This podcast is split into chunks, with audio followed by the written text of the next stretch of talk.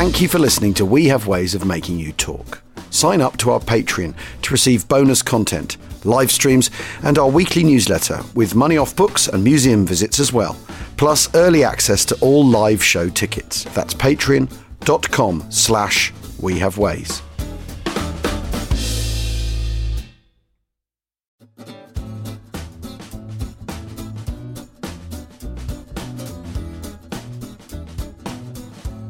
Ahoy, ahoy! Welcome to today's We Have Ways of Making You Talk. As you know, here on the pod, we like to make book recommendations from time to time. One of September's recommendations is going to be C.S. Forester's The Ship, which both James and I read this summer. If you enjoyed The Good Shepherd or Tom Hanks's film Greyhound, which is closely based on Forester's book, you'll definitely find the ship equally enthralling. It's set on a Royal Navy light cruiser in a convoy fighting to get through to Malta. Forester published it in 1943, so it was written and read right in the heat of battle. He was famed for his research, so it's a really, really cracking book. We're making the ship available at a 20% discount to independent company members from September the 1st, but just to give you a taste of the book style, here's chapter 1. The Ship by C.S. Forester. Dedication dedicated with the deepest respect to the officers and ship's company of HMS Penelope. With half a million men in the Royal Navy at the time this story was written, it is inevitable that there should be some coincidence of names and ranks between characters in this book and officers and ratings now serving. This is so inevitable that the author has made no attempt to avoid any such coincidence. All he can do is to assure the reader that he has attempted neither portrait nor caricature of any living person. Chapter 1 from the captain's report. And at 11:30 the attack ceased, although enemy aircraft were still occasionally visible. Paymaster Commander George Brown put his fountain pen back into his pocket, put on his cap, and got up from the table where he had been ciphering. I'm going for a prowl, he told the petty officer beside him. He slid his rather rotund bulk out through the narrow door and down three successive ladders, turning each corner and making each steep descent with the careless facility of long practice, even in the darkness that prevailed with the doors all shut. Emerging on the deck, he stood and blinked for a moment in the sunshine, clear, sparkling sunshine, which gave less warmth than might be expected in the Mediterranean in March. The sky was blue, and the tossing sea was grey, the two colours blending exquisitely, the white caps and the white stretch of the wake completing the colour scheme to an artist's satisfaction. The paymaster commander took a step or two farther into the waist and stood and blinked again. He was not wasting time nor idly taking the air. He was, as he might have expressed it himself, engaged in outthinking Mussolini. The guns' crews at the four inch guns, at the pom poms, and at the 50 caliber machine guns were standing at their stations. As Artemis rolled in the heavy sea, the brass cases of the ammunition expended in beating off the last attack jangled on the iron decks, on which they lay heaped like autumn leaves. The men at the guns were vigilant and yet relaxed. They would lose no time, not one tenth of a second, in opening fire should another attack be launched, but they were not wasting their strength in staying keyed up unnecessarily. These men were veterans of nearly three years of war, three years during which at any moment death might swoop at them from the skies, and every movement they made showed it. The weapons they handled were part of their lives by now, not toys for formal parade, nor wearisome nuisances to be kept cleaned and polished in accordance with a meaningless convention. Those cannons were the very essence of life, as was the long rifle to the frontier pioneer, the brush to the artist, the bow to the violinist. In a world where the law was kill or be killed, they were determined to be the killers and not the killed. The tiger stalking his prey lived under the same law. The paymaster commander had finished outguessing Mussolini. His experience of aerial attacks told him that another was unlikely in the immediate future. And at the same time, what he knew from the signals he had been deciphering made him quite certain that the respite was only a respite, and that more desperate work lay ahead even than beating off Italian dive bombers. He turned into the galley, where the chief petty officer Cook, burly and competent, stood waiting for orders, the only man in the ship until the paymaster commander decided to take his stroll, apparently not engaged in the business of making the ship the complete fighting machine. And yet he, too, had his part to play. Half an hour to send food round, said the paymaster commander. He picked up the telephone. Wardroom! In the wardroom, the telephone squealed plaintively, and the surgeon lieutenant commander answered it. Wardroom? Hello, PMO Purser here. Let's have some of my boys back. You can spare 'em. The surgeon lieutenant commander looked round him. When HMS Artemis was at action stations, the wardroom ceased to be the officers' mess and became the medical distributing centre. Here the wounded were brought for treatment. The sick bay, forward under the bridge, was both too small and too exposed to be used as anything other than a dressing station. The two casualties were quiet now, and the stretcher bearer force was squatting on the deck. The surgeon lieutenant commander carried grave responsibility in yielding to the paymaster commander's request. A sudden attack might leave twenty, fifty wounded on the decks. A score of lives might depend on prompt collection and treatment. Wounded left lying were bad for discipline, bad for morale, apart from the guilty conscience which would torment the surgeon lieutenant commander if his job were not properly done. But he had been shipmates for two years with the paymaster commander and could appreciate his cool judgment and sober common sense.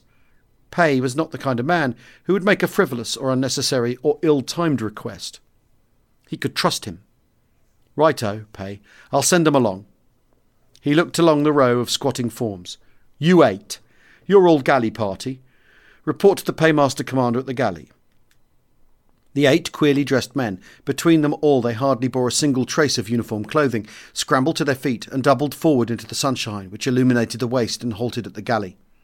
The surgeon lieutenant commander watched them go. Perhaps it was the sight of the ragged group running which started a train of subconscious memory. Starting with the recollection of an inter hospital cross country race, the surgeon lieutenant commander suddenly found before his mind's eye a picture of the interior courtyard at Guy's, the green grass, the dribbling fountain where pigeons tried to wash off London grime, the nurses, white aproned in blue or lilac uniforms, first year students carrying microscopes, third year men lounging, pipe in mouth and comically manly. Out from the gloomy entrance to the dissecting room, the youthfulness and eager anticipation of the best in life. All bombed to hell now, he had heard. The surgeon lieutenant commander shook the vision from him as though it were water out of his eyes when he was swimming. He turned back to take a fresh look at the rating with the head wound. There was a chance that the wounded man might live and be none the worse for his experience. In the galley, the paymaster commander was ready with the scheme he had long mapped out, had tested in a dozen engagements. He had six hundred men to feed, and none of them had eaten for six hours. The paymaster commander thought of the hungry 600 with a queer tenderness. He was a man born for parenthood, for self sacrifice, to think of others. If fate had made him a millionaire, he might have been a notable philanthropist. If fate had given him children, he might have been the much loved father of a family. But fate had ruled that he should be a childless man and a poor one. And as the senior officer of the paymaster branch in a light cruiser, his inborn instincts had play in other directions. At present, his thoughts were queerly paralleling those of the housewife, planning what would be best for her menfolk getting in the harvest or working at the mill. It was only common sense that they should be given the best available, and it was pleasant that that should be what he liked doing anyway. There was no flame in the range by which cooking could be done. The oil fuel for the range had all been safely drained away below, where it was less likely to start a fire. But there was a jet steam and superheated steam, not the flabby vapour that issues from a kettle spout, but steam at 400 degrees, live active steam, can do remarkable things in the quickest time. The cook was already putting ingredients into the cauldron. No economy soup this, but the best the ship could provide, the best the limited imagination of the Admiralty could encompass for the men who fought the battles. To make the forty gallons of soup necessary, the cook was ripping open four dozen vast tins of tomatoes, stacked round him were the sixteen tins of corned beef which would go in next. The paymaster commander, without wasting time, took the fourteen pounds of corn flour and began to mix it into a paste with water so as to make it smooth for admixture to the soup. While he was doing so, he issued his instructions to the men who came panting up to the galley at the surgeon lieutenant commander's orders. Get going on those sandwiches, he said. Hopkins, open the tins. Clark and Stanton, cut the meat. The rest of you see to the spreading. The men naturally fell into the parts they had to play, like actors in a well rehearsed performance. The long loaves which the cook's crew had made and baked during the night were run through the slicer, the slabs of corned beef were slapped on the buttered slices, and the completed sandwiches were stacked aside. The knives flickered with the speed at which they worked, and they had no time for speech except for brief sentences. Let's have another tin here, Nobby. More butter here. Corn flour, meat, vegetables, all had gone into the soup cauldron, and now the chief petty officer cook dropped in the three pounds of sugar and the handfuls of herbs which were his own contribution to the formula for producing appetizing soup. He stirred with his vast ladle and then moved the lever of the steam valve round its pipe. Only a slight crackling and tremor indicated that steam from the ship's boilers, steam as hot as red hot iron, was heating up the cauldron. The canteen manager and his assistant came to attention before the paymaster commander. We've been sent to report to you from the wardroom, sir, said the canteen manager. Very good. Start on the cocoa. Murchie, get those pickles opened. The paymaster commander swept his gaze round the galley. The soup was nearly hot, the forty gallons of cocoa were preparing, the mass of sandwiches nearly completed. He checked the other tubs. They were full of fresh water, in accordance with his standing orders. The paymaster commander had fought in another battle once in a cruiser which had filled with water nearly to the level of her main deck. Desperate determination and brilliant seamanship had brought her in tow back to harbour after 48 hours of struggle against wind and sea, submarines and aircraft. But those 48 hours had been spent without drinking water, thanks to the holing of some tanks and the submersion of the others. The paymaster commander remembered the insanity of thirst and fatigue, and never again would he allow his men to suffer that agony, as far as it was in his power to mitigate it. These tubs held half a gallon for each man of the ship's company. Men could go for days on two pints of water if necessary. His final inspection completed, the paymaster commander stepped out again on deck, balancing against the roll and heave of the sea. The horizon was still clear, there were no planes in the sky. On the port quarter, the convoy still rolled along the grey surface. Mussolini, the paymaster commander, decided, was not going to cause any more trouble immediately. So he took up the telephone again and said, Commander. The commander answered from his damaged control station on the boat deck. Pay here, Commander. Dinner's ready to serve. May I pipe to that effect? Yes, carry on, said the commander. The paymaster commander made his way forward and heaved himself up over the prodigiously high coaming to the foot of the ladder leading to the bridge. Boatswain's mate, he ordered. Pipe cooks to the galley.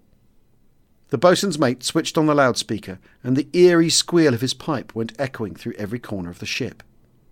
He was a North Country man, and his years in the Navy had not eliminated the North Country tang of his speech. He drew out the double O of the word cooks until it was a treble or quadruple O, and he made no attempt to pronounce the the in the the. Cooks to t galley, he said into the loudspeaker. Cooks to t galley. The paymaster commander went back to the galley. In the hundreds of years of the history of the British Navy, this meaning of the word cooks had suffered a change. They were no longer the men who actually cooked the food of their respective messes. They were merely the men who, each on his appointed day, carried the food from the galley to the mess.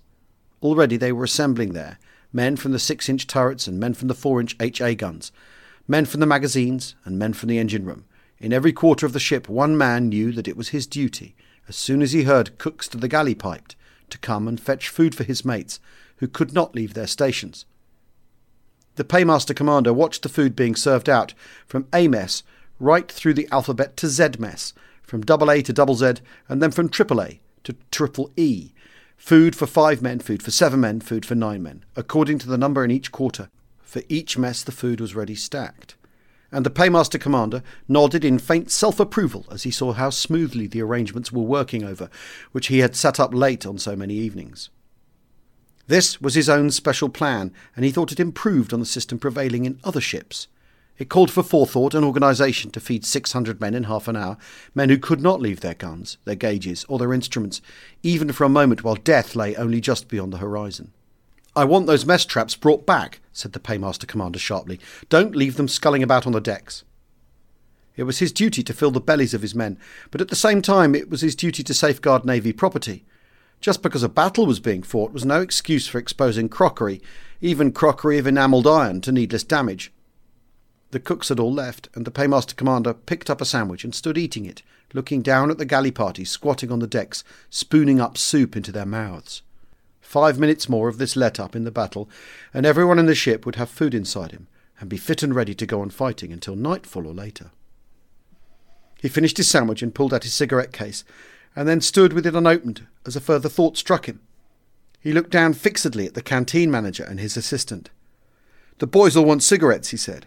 I expect half of them are short already. The paymaster commander was of the type that could use the word boys instead of men without being suspected of sentimentality. I expect so, sir, said the canteen manager. Better take some round, said the paymaster commander. You and Murchy see to it. Aye, aye, sir, said the canteen manager. And then he hesitated. Shall I issue them, sir? Issue them? Good God, no. The paymaster commander had visions of the endless reports and explanations he would have to make if he gave cigarettes away free to the Navy on the mere excuse that they were in action.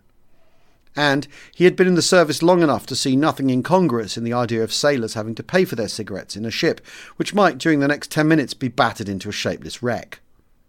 Half of them have no money, not after Alex, sir, said the canteen manager. Well, said the paymaster commander, the struggle between regulations and expediency evident in his face. Let 'em have credit. See that every man has what he wants. And some of the boys will like chocolate, I expect. Take some round as well. The paymaster commander really meant boys and not men when he said boys this time. There were plenty of boys on board, boys under eighteen, each with a sweet tooth and a growing frame, which would clamour for sweetmeats, especially after the nervous strain of beating off aerial attack for four hours. The mess traps about which he had worried, the fannies of soup, the mugs, and the plates, were already being returned to the galley. Things were going well. The canteen manager and his assistant filled mess cans with packets of cigarettes and packets of chocolate, and began to make their way from action station to action station, selling their wares as though at a football match. Like the paymaster commander, neither the canteen manager nor the men saw anything incongruous in their having to put their hands into their pockets to find the pennies for their cigarettes and their bars of chocolate. It was a right and proper thing that they should do so, in fact. You men, return to your action stations, said the paymaster commander to the galley party. He looked round the galley once more and then turned away. He walked forward, stepping over the coaming, took one last glance backward at the blue sky and the grey sea, and then set himself to climb the dark ladders again back to the coding room. Even if he did nothing else in the battle, he had supplied the food and the strength to keep the men going during a moment in the future when history would balance on a knife edge. His forethought and his training and his rapid decision had played their part. And remember, independent company members will get the ship at 20% discount from the September the 1st. I hope you enjoyed it. Bye for now, sailor.